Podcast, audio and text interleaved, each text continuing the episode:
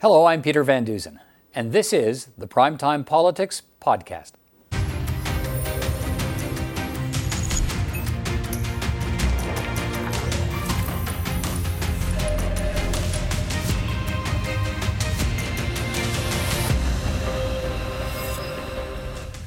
Hello, I'm Peter Van Dusen, and this is Primetime Politics, the Vote 2019 edition.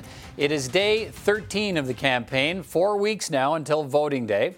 On the hustings today, the focus was on health care and housing. Candidates will be here to debate the latest promises. We have new polling numbers that include how Canadians feel about the blackface controversy that is still dogging the Prime Minister. You'll be interested to see how Canadians feel about all of that and what it might mean at the ballot box. And a young climate campaigner blasts world leaders and is set to make her mark in Canada. All of that coming up. But first, as always, our Day 13 campaign primer.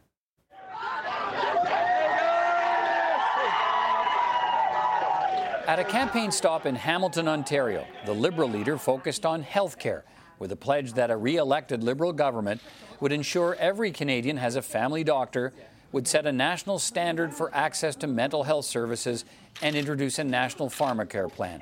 But the announcement is thin on details. We are announcing today a $6 billion down payment over the next three years on uh, implementation of national pharmacare, on uh, making sure that more Canadians, that all Canadians, have access to a family doctor or a healthcare team and uh, get better access to mental health services that we recognize are an essential part of healthcare right now.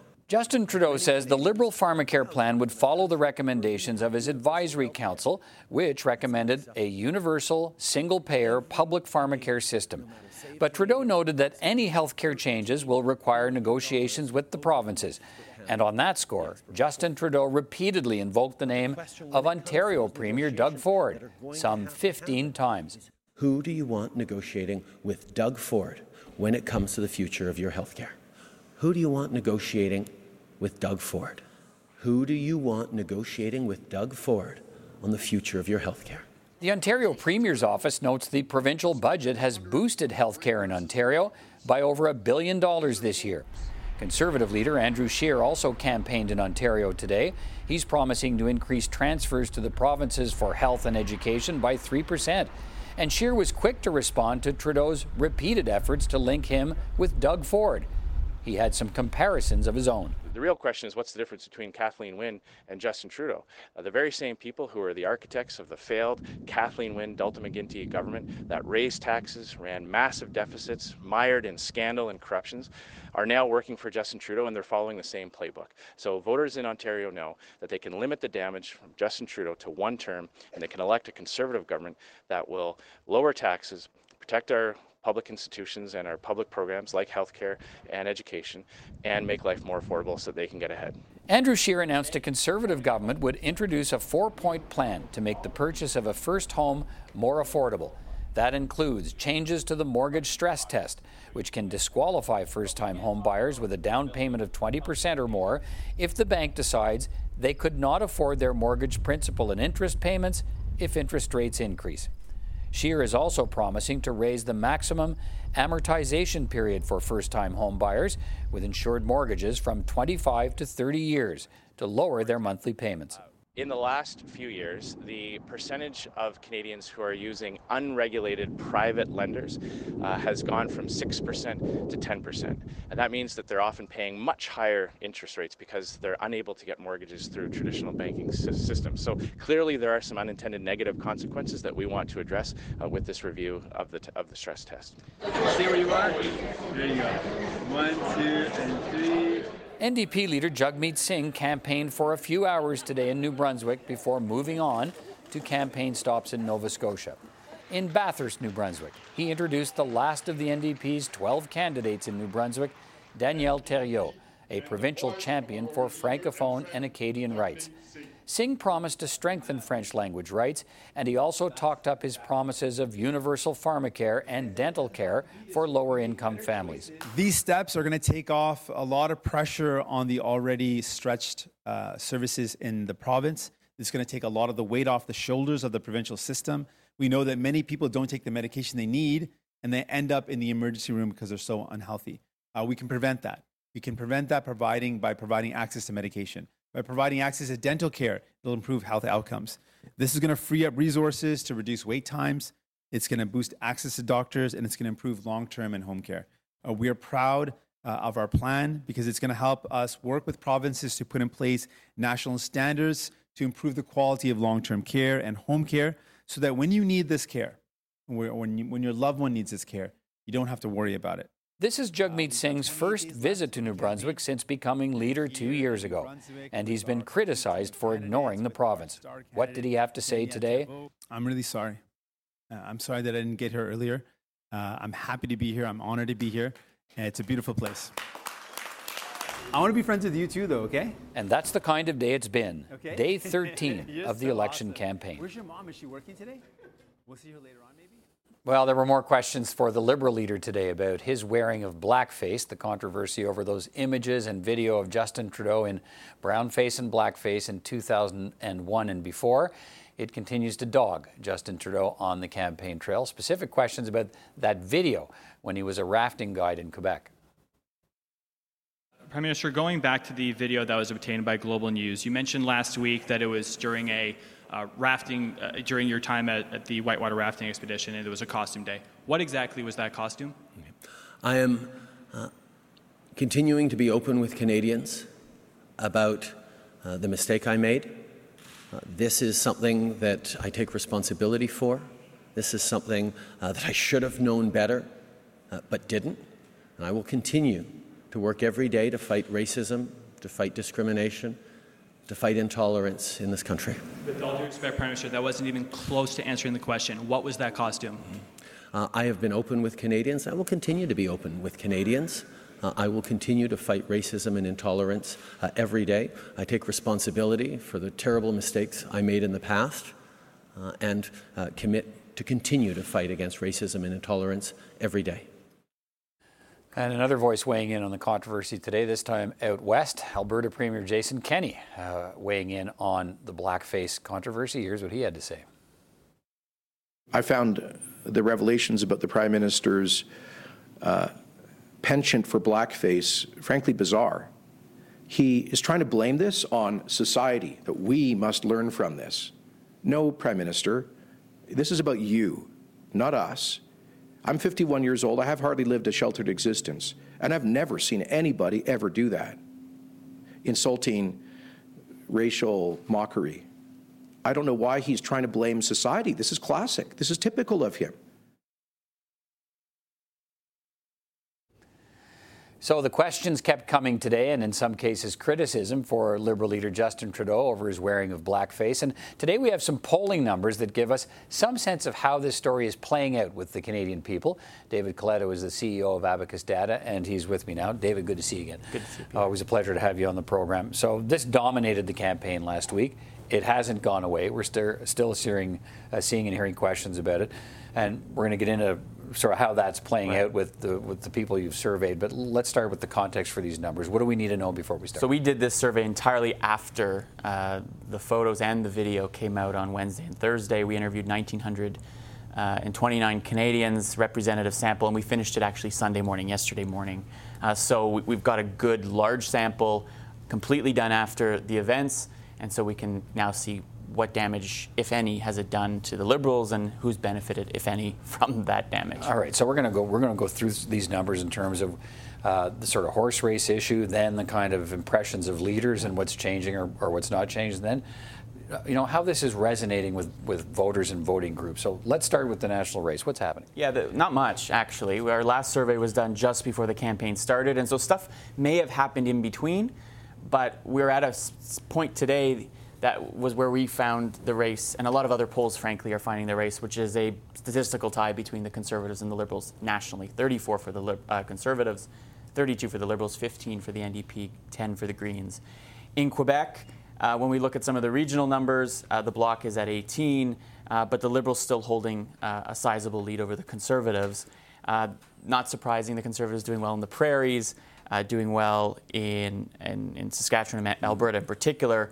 But all eyes on Ontario, all eyes on BC, two very competitive uh, provinces right now, with the Liberals slightly ahead in Ontario, and we've, we're getting an exact deadlock tie in British Columbia. So, so the race at the national level looks very close. It's more or less where it's been in our polling for the last few months but underneath it, it still points to perhaps an advantage for the Liberals because of the way some of these votes might be splitting. So, in in the what in the five or six days now since the whole blackface controversy has blown up, we don't really see a whole lot of movement because of it in the polls, right? Not in the horse race Yeah. polls. We'll get to some of the others, and horse race is usually the last thing that moves, one of those lagging indicators. Right.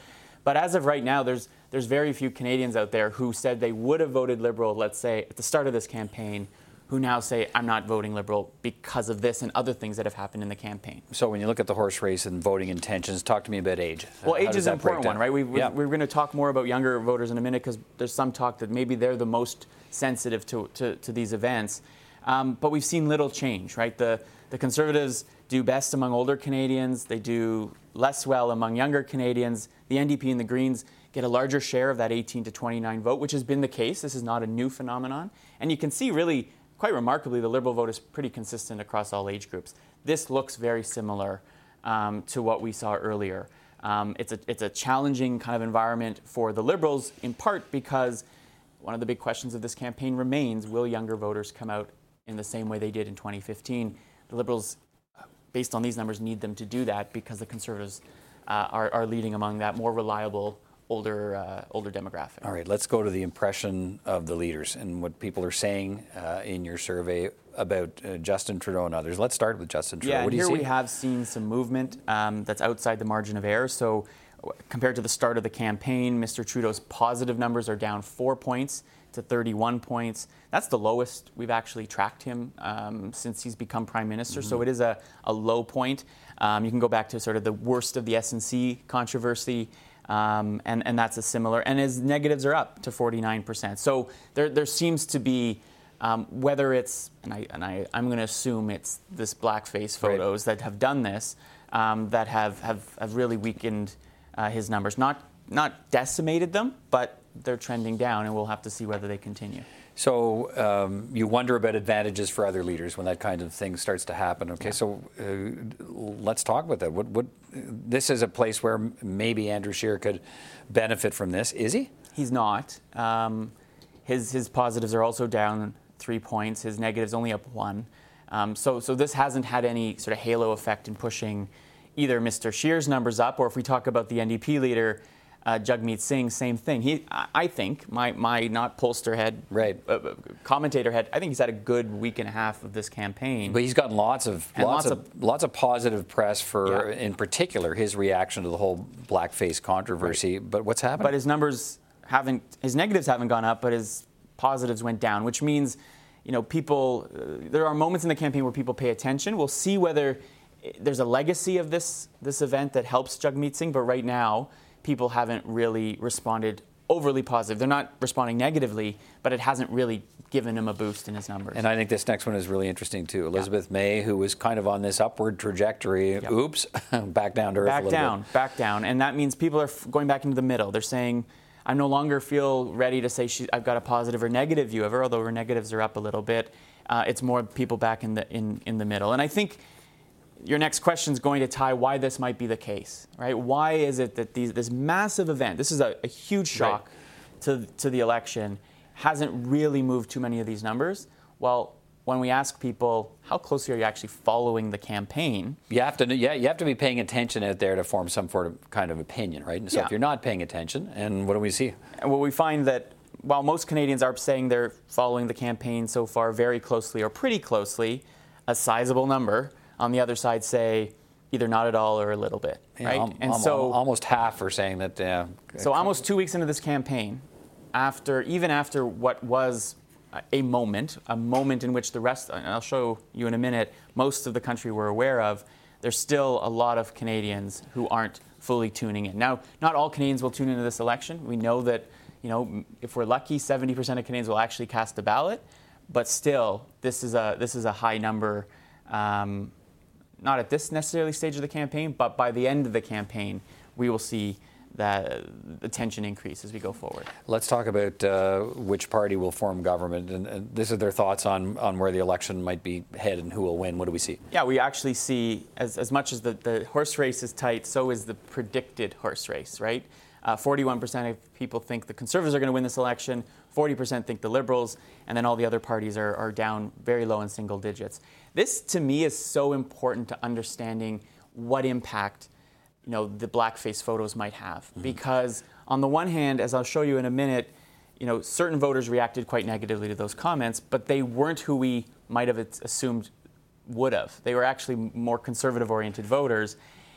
On the flip side, if you're a more progressive oriented voter, on the one hand, you may be, a, may be disappointed, but if you think the conservatives have a chance of winning this election, that is going to have an impact ultimately on what choice you make. And that is the, that's the calculus I think right. going through a lot of people's minds. So uh, let's look at that. So, so you, you see that number, then you, you, you ask, you know, how, how is your mind made up? Basically, yeah. how, how firm is your choice? What, what do you see? Well, almost two thirds of Canadians say their, their, their choice is made up, and when you look at how they're going to vote, it looks similar to the national numbers.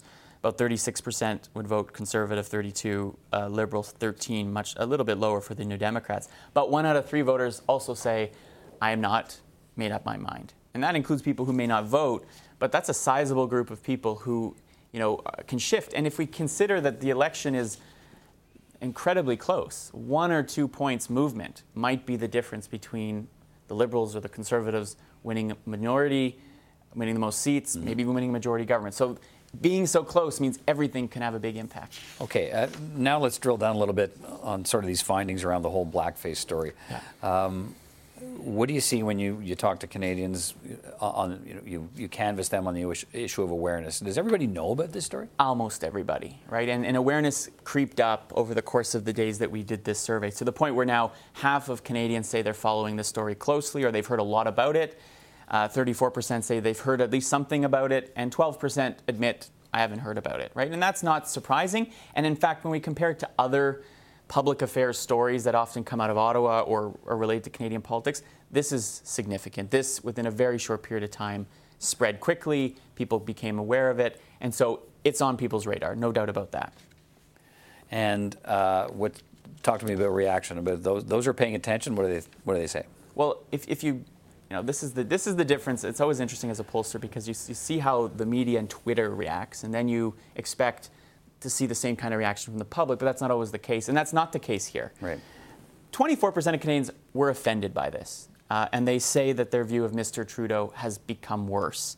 But everybody else has a, a more has a different view, right? 42%, the largest group say this didn't bother me really at all, um, and another 34 say I didn't like what he did, but I accept his apology and I'm ready to move on. So, you know, the vast majority of the public um, reacted I think as we saw in the commentary, uh, as you talk to people, and, how we saw that. But that 24% and who they are is really important. And it's interesting, most of that 24%, as I said earlier, are not liberal voters, are not progressive voters even, they're more conservative voters.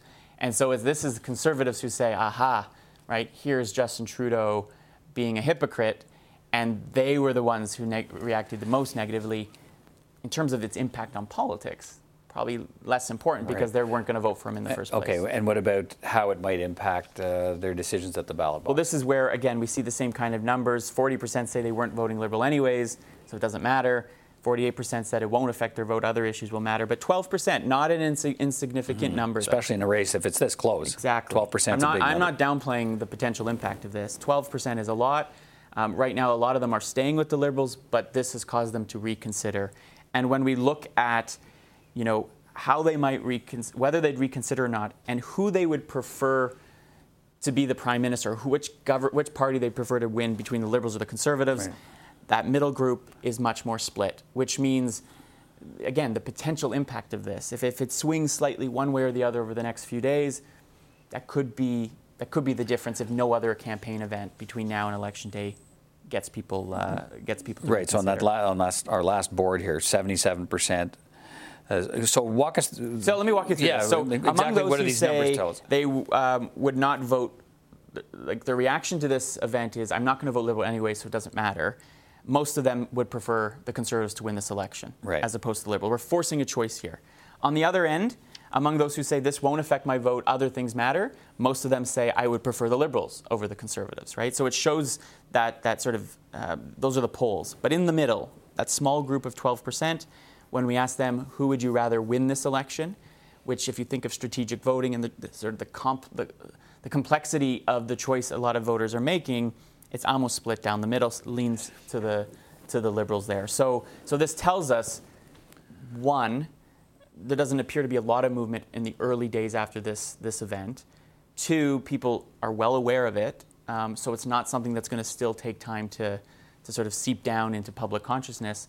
But three, because the election's so close, one or two points, if, if, if, this becomes the thing that, that causes some liberals to stay home or not vote liberal, it could be uh, could be the thing that stops the liberals from getting reelected. Right, and I guess the thing to watch for in, in that context is okay. Well, uh, you know, and this is a lot of the questions we're hearing. You know, are about okay, is, is this it, or could there be something else? So you have people who say they've kind of come to a place in the road where they've made their decision, they've seen it, they're right. ready to move on because he says he's ready to move on. But if there's something else, uh, it'll be interesting to see whether, okay, wait a minute, there's a, a new appraisal uh, in the voter pool yeah. for that, right?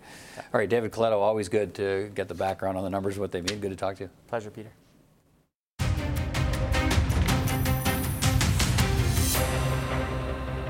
To have the same doctor or nurse practitioner to do your yearly checkup and monitor your health over time can help prevent illness. They make sure you've received all your shots and conduct routine tests so if something's not right, you can get the right treatment right away. And if you have a family physician, you may not need to spend as much time in the ER, which in turn reduces wait times. To do this, we will start with an investment of $6 billion over the next four years to support a stronger Medicare system and public health care. People tell me all the time many seniors can't afford the medication they need, it costs a lot. Even those with some coverage still don't get the medication that they need because it costs so much with the co-payments and deductibles. So what we're saying is our universal pharmacare plan would mean that seniors could go into the pharmacy and use their health card, not their credit card, to get all the medical devices and medication they need. It's a bold plan, it's achievable, and we've mapped it out. So that would help seniors significantly. For our first time homebuyers, we will increase maximum amortization periods on insured mortgages to 30 years. Longer amortization periods mean lower mortgage payments and put more save put, put more money saved to be put towards student debt, family, monthly bills, and retirement. So the campaign day dominated today by promises on pharmacare and housing. It is all really about affordability when you come right down to it. Let's bring in the candidates to talk about party promises. John Brassard is the Conservative candidate for re-election in the Ontario riding of Barrie Innisfil.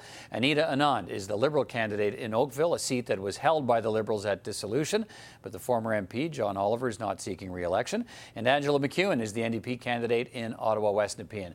Good to see you all, candidates. Thanks for being here. Thank you, Peter. Uh, let's begin with the party promises on pharmacare. And Anita Anand, if I can, I'll start with you. Uh, your leader today announced a, uh, $6 billion to improve health care with promised access for every Canadian to a family doctor, mental health services, and prescription drugs, uh, taking critical next steps toward a national pharmacare program. So, to be clear, is the Liberal Party promising Canadians a universal, publicly play, paid plan to provide every Canadian with prescription drugs? Listen, this this announcement begins with a very important point that no one should have to make the choice about whether to put on the table or whether to afford necessary prescription drugs. And that's what our leader started with this morning when we were at the announcement. And it's a promise that is building on a lot of work that we've done over the past few years. In 2015, we worked hard to close the gaps in mental health, in home care, and to start the work necessary to achieve a truly universal pharmacare plan. We've got the record to show that we've been committed to this, and it was mentioned in the budget of 2019, you'll recall. Right. So, so what, what, I'm asking today is it wasn't clear this morning from the announcement whether the Liberal Party is saying this will be a fully funded public, universal pharmacare plan uh, when it finally rolls out, whenever that is, because there was no timeline attached to it or cost attached to it. So, Is that what it's going to be? It's going to be you're, you're right the words that were used were universal national pharmacare program and the idea is that everyone should have access to it and that this the details need to be ironed out because it's going to be a plan between the federal government and the provinces.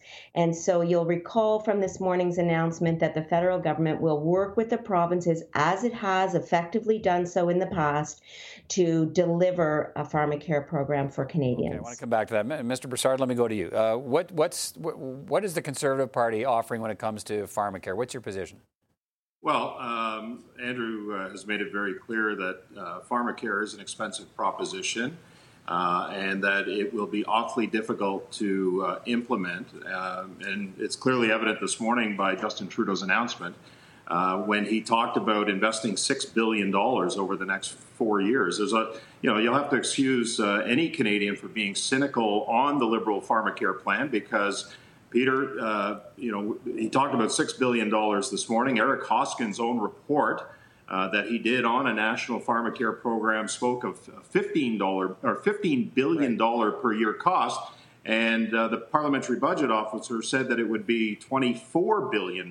So, uh, on the costing issue, they haven't even come out with uh, the right figures of what the actual pharmacare program would cost. And we all know that uh, Canadians are going to pay for this, and they're going to pay for it dearly to the tune of $2,000 for a family of four. So taxes are certainly going to go up to uh, implement the type of plan that Justin Trudeau was talking right. But, so to be clear, the, the Conservatives, and I think I've heard this from you before, the Conservatives are not at this point interested in a, a publicly funded universal pharmacare plan.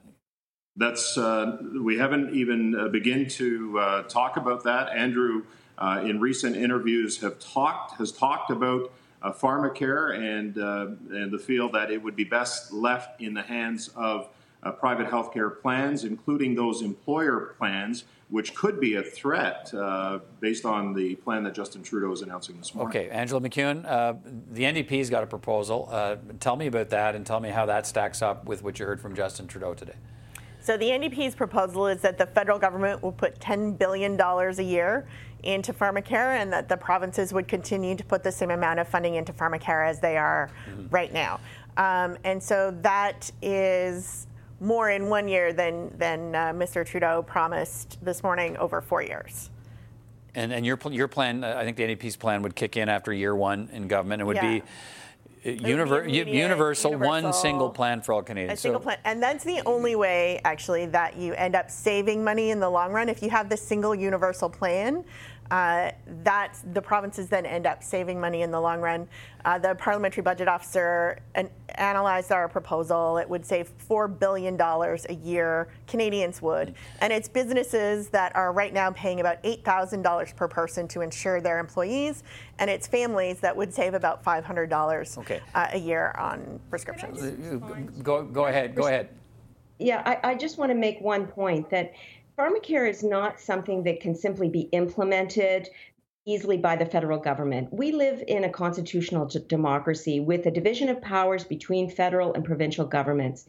As Justin Trudeau said this morning, this is a plan that needs to be done in conjunction with the provinces. And that's why we are proposing to go forward with the provinces as opposed to a top down approach. Right. And, Very our position is. Gonna, oh, go ahead, John Brassard, and then go, go ahead, uh, Angela. It's going to be awfully difficult to negotiate with the provinces and premiers when uh, Justin Trudeau is running around uh, basically insulting them everywhere he goes in every campaign promise and every campaign uh, initiative that he makes. You, you talk about a, a top down approach. If you want to negotiate with the premiers, you better have a good relationship with the premiers. And Justin Trudeau is uh, fracturing many of those relationships as he, as he skips across the country making these announcements and insulting premiers at the same time. Go ahead, Angela. Well, let's just remember. Hang on, Anita, and I'm going to come back to you. Go ahead. Provinces are actually struggling right now. They're stretched um, trying to deliver health care and education. And they're looking for a willing partner in the federal government. They haven't had a willing partner since Jean Chrétien slashed and burned and cut transfers to the provinces. So what the NDP is promising to do is, is it's going to be hard, but it's worth doing. It's going to say the provinces are looking for a willing partner to work with them. It will save them money in the long run. We're put, bringing money to the table um, to get it going. And I think that. Um, okay. That when they have that willing partner and when the funding is there on the table, uh, that it just makes sense because if you have Canadians right now are going without medication and they're ending up sicker in the long run. Okay, let, us hear from Anita. Uh, uh, go ahead, uh, Anita. In the context of Justin Trudeau mentioned uh, Doug Ford 15 times in the announcement today, and said to people, if you want improvements in health care, don't don't vote for Andrew Scheer because he won't be able to stand up to, to Doug Ford. I'm the guy that can stand up to Doug Ford. Uh, what was the purpose of, of that kind of, of rhetoric if you're trying to find a partner at the provincial level? it's actually not rhetoric. If it is the case that we would elect a conservative government, the point that was being made this morning was that Canadians would be faced with cuts and more cuts. And that is not the approach that fulfills the promises and the lives of Canadian citizens. I also want to point out that it wasn't just about pharmacare this morning. It was also about ensuring access to family doctors and improving services regarding mental health. Remember, the Canada Health Act was enacted in the 1980s. It's outdated and needs to be um, updated to take into account issues like mental health. And so the announcement this morning really had three prongs, not just one prong relating to pharmacare. It also focused on family doctors okay. and mental health. And Ms. that because of the importance right, of Mr. these services for Canadians. John Brassard, I want to move to you now. I, I want to talk the other the conservatives today were talking about housing talking about uh, reviewing the stress test for, for uh, first time homeowners and also for extending the mortgage amortization period uh, an additional five years to 30 years. Um, is the plan to eliminate the stress test? Because uh, a lot of people worry that that'll drive up household debt and put some homeowners in a pre- precarious position. So, reviewing it means what? A view to eliminating it?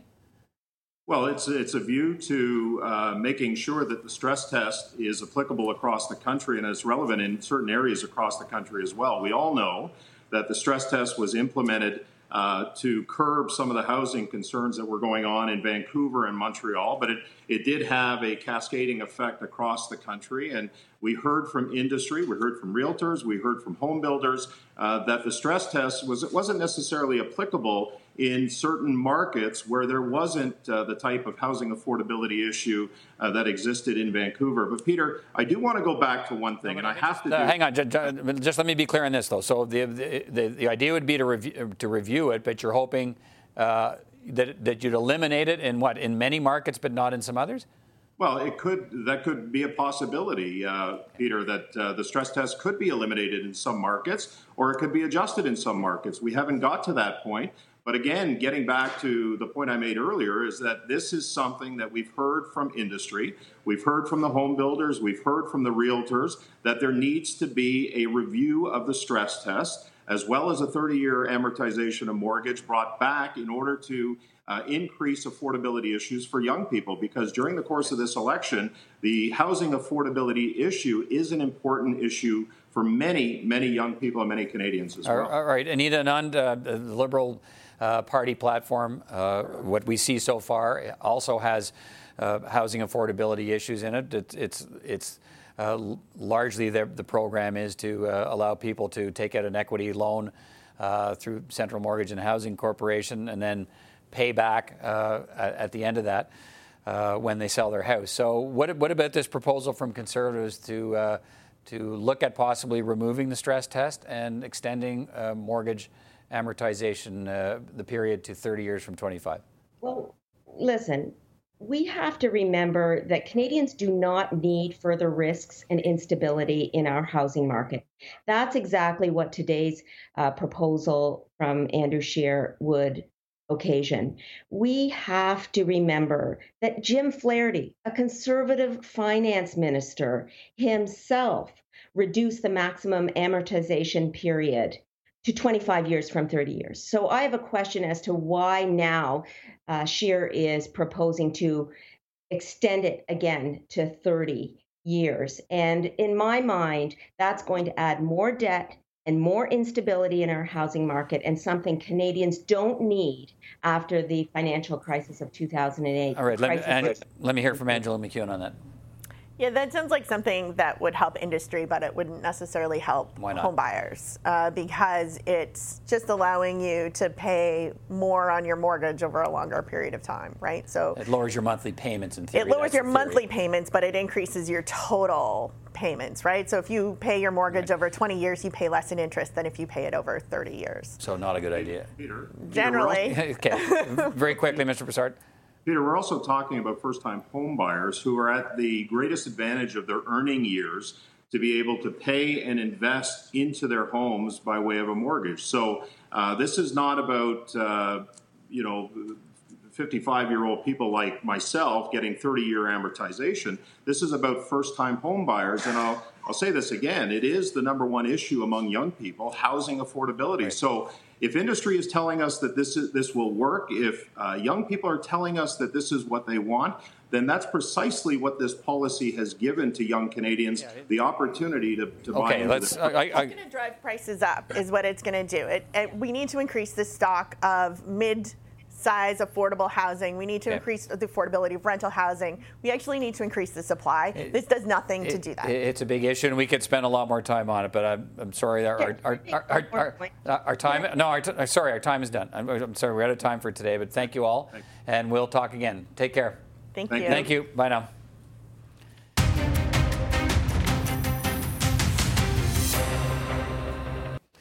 Climate change is about to occupy a bigger space in this campaign. This coming Friday, 100 climate strikes are planned across Canada to call on world leaders to take urgent action to deal with climate change. 16 year old Swedish climate activist Greta Thunberg will be at the big demonstration Friday in Montreal. The protests coincide with a gathering of world leaders this week at the United Nations in New York, and she's there for that. It's all about pumping up new momentum uh, into the stalled effort to curb emissions. And today, Thunberg spoke at the UN Climate Summit and blasted world leaders in an emotional condemnation of their lack of action. My message is that we'll be watching you.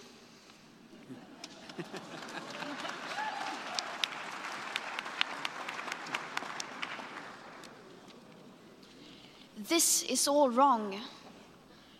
I shouldn't be up here. I should be back in school on the other side of the ocean. Yet you all come to us young people for hope. How dare you? You have stolen my dreams and my childhood with your empty words, and yet I'm one of the lucky ones. People are suffering, people are dying, entire ecosystems are collapsing. We are in the beginning of a mass extinction, and all you can talk about is money and fairy tales of eternal economic growth. How dare you!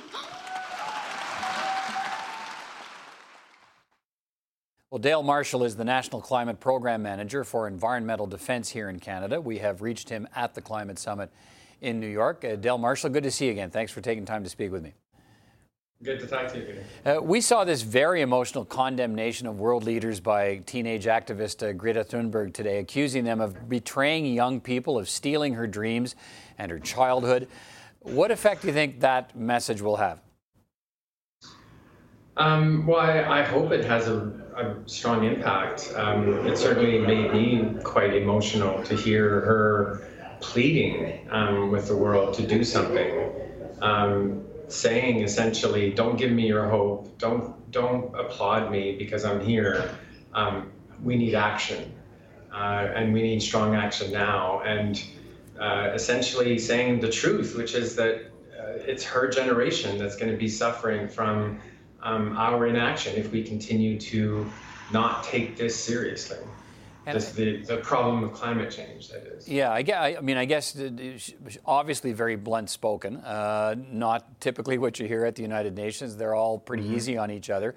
Uh, did you, did you get a sense at all that this, this could be a, a pivotal moment? How, how much weight is she carrying in this conversation? Well, I mean, I think she, she has, um, she's pointing people uh, towards the moral imperative to act um, uh, you know, to protect species, to protect her future. Um, and if that doesn't have an impact on people who are decision makers, who are actually able to do the things that are needed in terms of reducing emissions and dealing in a real way with um, the problem that we have that we confront ourselves with that we're confronted with, which is an existential crisis, especially for her generation. Um, if those pleas don't um, have any impact, then you know it's it's hard to believe. I, I, I, think I think it will propel action amongst a lot of people who um, who are thinking about this issue uh, and and are in in positions of making decisions. Yeah, and so so much of these decisions are based on pressure from the public, right? So uh, if people find a connection to her and the message, then you get this this ground up push uh, to the political leaders. But uh, let's go back to the goal of this UN climate summit. what was it mm-hmm. called for? What's it supposed to achieve? Well, it was the Secretary General of the UN who wanted to have greater momentum um, towards next year, where countries are expected to increase um, their climate action, to commit to more action, to commit to greater emission reductions. Um, it was always going to be piecemeal because it's only like countries that wanted to make new announcements were the only ones who were going to be given the stage. Right. So it's not, it's, it's not, it wasn't intended to be every country stepping forward together. Um, but this, over the course of the next year now, uh, will hopefully establish some momentum towards uh, a, a, every country deciding that they're going to do more to, to fight climate action. So, did any have any countries stepped up? Yeah, I mean we've we've seen a, a number of announcements that were um, pretty interesting. Um, you know, Finn, the, the Finnish prime minister came and said that Finland will be carbon neutral by uh, 2033. Um, so, you know, that's barely a decade away. Uh, it's, a, it's a huge announcement. Um, small island developing states, this is dozens of small island states in the Caribbean and in South Pacific have all said that um, they want to be at 100% um, renewable energy by 2030. So to have no fossil fuels uh, be powering their economies. You know, and these these are poor countries, but they're also at the forefront of climate change, which is why you see them stepping up and taking um, strong action. Okay, I want to get to the Canadian uh, uh, conversation in a moment, but just on one last thing on on today, uh, the U.S. President Donald Trump popped into the summit. Uh, I see where it was for about 14 minutes. Uh, what do you make of his presence there when when he wasn't expected to show up at all, and he's uh, he's viewed in a lot of circles as someone who's a, a, climate denier, but he popped in today. Do you wonder why? I think he was facing a lot of criticism for not even showing up. And so I guess to appease um, the people who were have been criticizing him, he feels like it makes a difference for him to be to sit down and for, for 15 minutes and and hear a, a couple of speeches. Um, I mean, obviously, what we need more than anything from President Trump is is greater action from from the U.S. Um, he's been rolling back uh, regulations in the U.S., whether it has to do with methane emissions from oil and gas or um, uh, or, or, vehicle standards uh, and for, for, efficiency and, and carbon emissions. So he's been trying to roll stuff back and, and actually facing a lot of opposition from the states, from and even from companies. Um, but that's that's what he needs to do more than anything. Whether he's in his chair for 15 minutes or 15 hours um, doesn't really matter that much. It's clearly just a tokenistic um, uh, kind of action today. Okay, our prime minister isn't there because we're in the middle of an election campaign in this country, but. Um, given the guidelines that the Secretary General set, only come to them. You're not going to get a chance to come to the microphone you, unless you got a new plan and you're willing to sort of up your game. So Canada's not there because of the election, but would we have been invited to the microphone uh, even if we were there? Well, we would have. Canada would have had to be ready to increase uh, its climate action to make greater commitments in the future. We're still expecting that for next year. There are now um, 65 countries and counting who have said that they're going to increase the pledge that they have under the Paris Agreement um, to take greater action on climate change. Uh, I'm hopeful that no matter who the, the government is next year, that we will do that, that we will decide to take greater action, make greater commitments in terms of both carbon reductions as well as ass- assisting poor countries to help them address climate change. How should uh, what happens this week in New York, and we have climate strikes in Canadian cities coming up at the end of the week on Friday? What is the message to political leaders in this country facing questions about this on the campaign trail right now?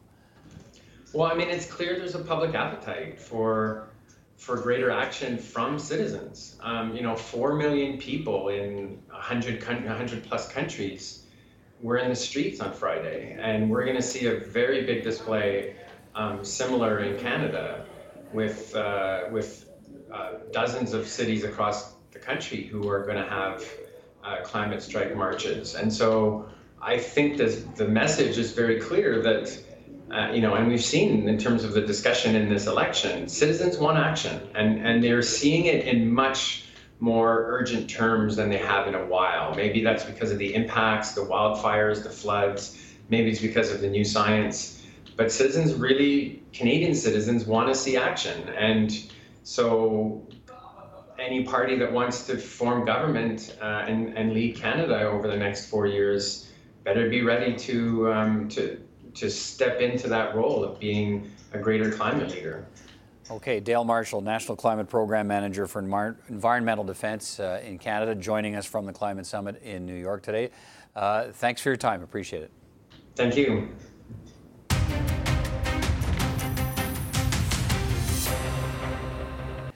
I'm joined now by three colleagues from the Parliamentary Press Gallery to talk about the news of the day and other things. Maura Forrest is a political reporter with the National Post. Joël Denis Bellavance is the Parliamentary Bureau Chief for La Presse. And Alex Boutilier is a national politics reporter with the Toronto Star. Good to see you all. One month to go. you pumped by that, excited by that, or whatever. Feels like it's been a lot longer than yeah, that already. Yeah, it's not How many months are we now? We're at month four now. Okay, Alex. that's good. Yes. Well, I compare to the uh, 2015 election, so The we have two more months to go. Yes, that's right.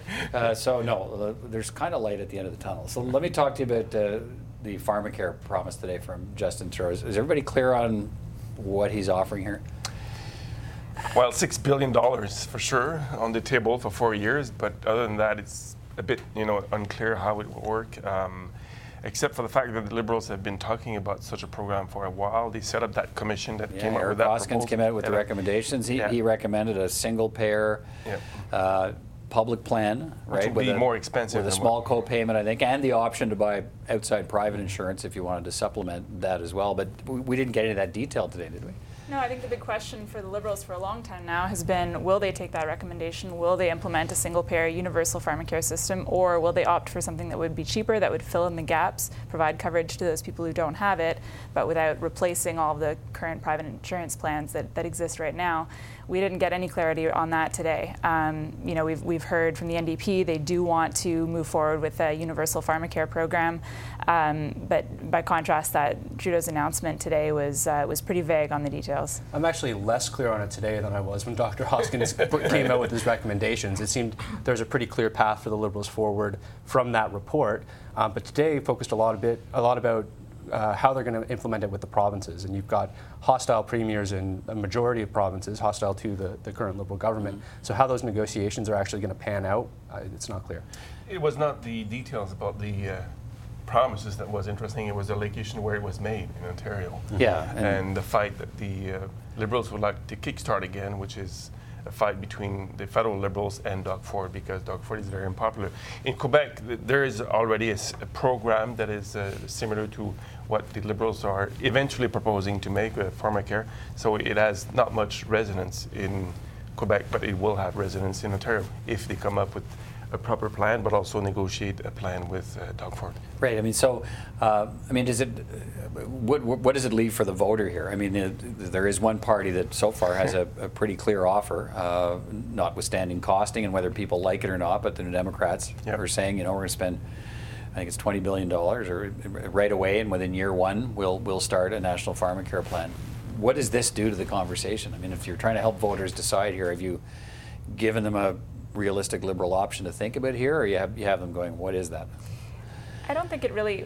I don't think this announcement today is really going to help voters who want to know, you know, the details of this plan before they decide whether to cast their vote for the Liberals and the NDP. If pharmacare is a deciding issue for them, I don't think it's provided a lot of clarity. But I think what the Liberals have been able to do for a long time now, by saying, by making these sort of vague promises about pharmacare, they are able to take some of the wind out of the NDP's sails. The NDP is saying very clearly what they want to do, but the Liberals are still able to say, yes, we are moving forward on pharmacare, we're going to provide something.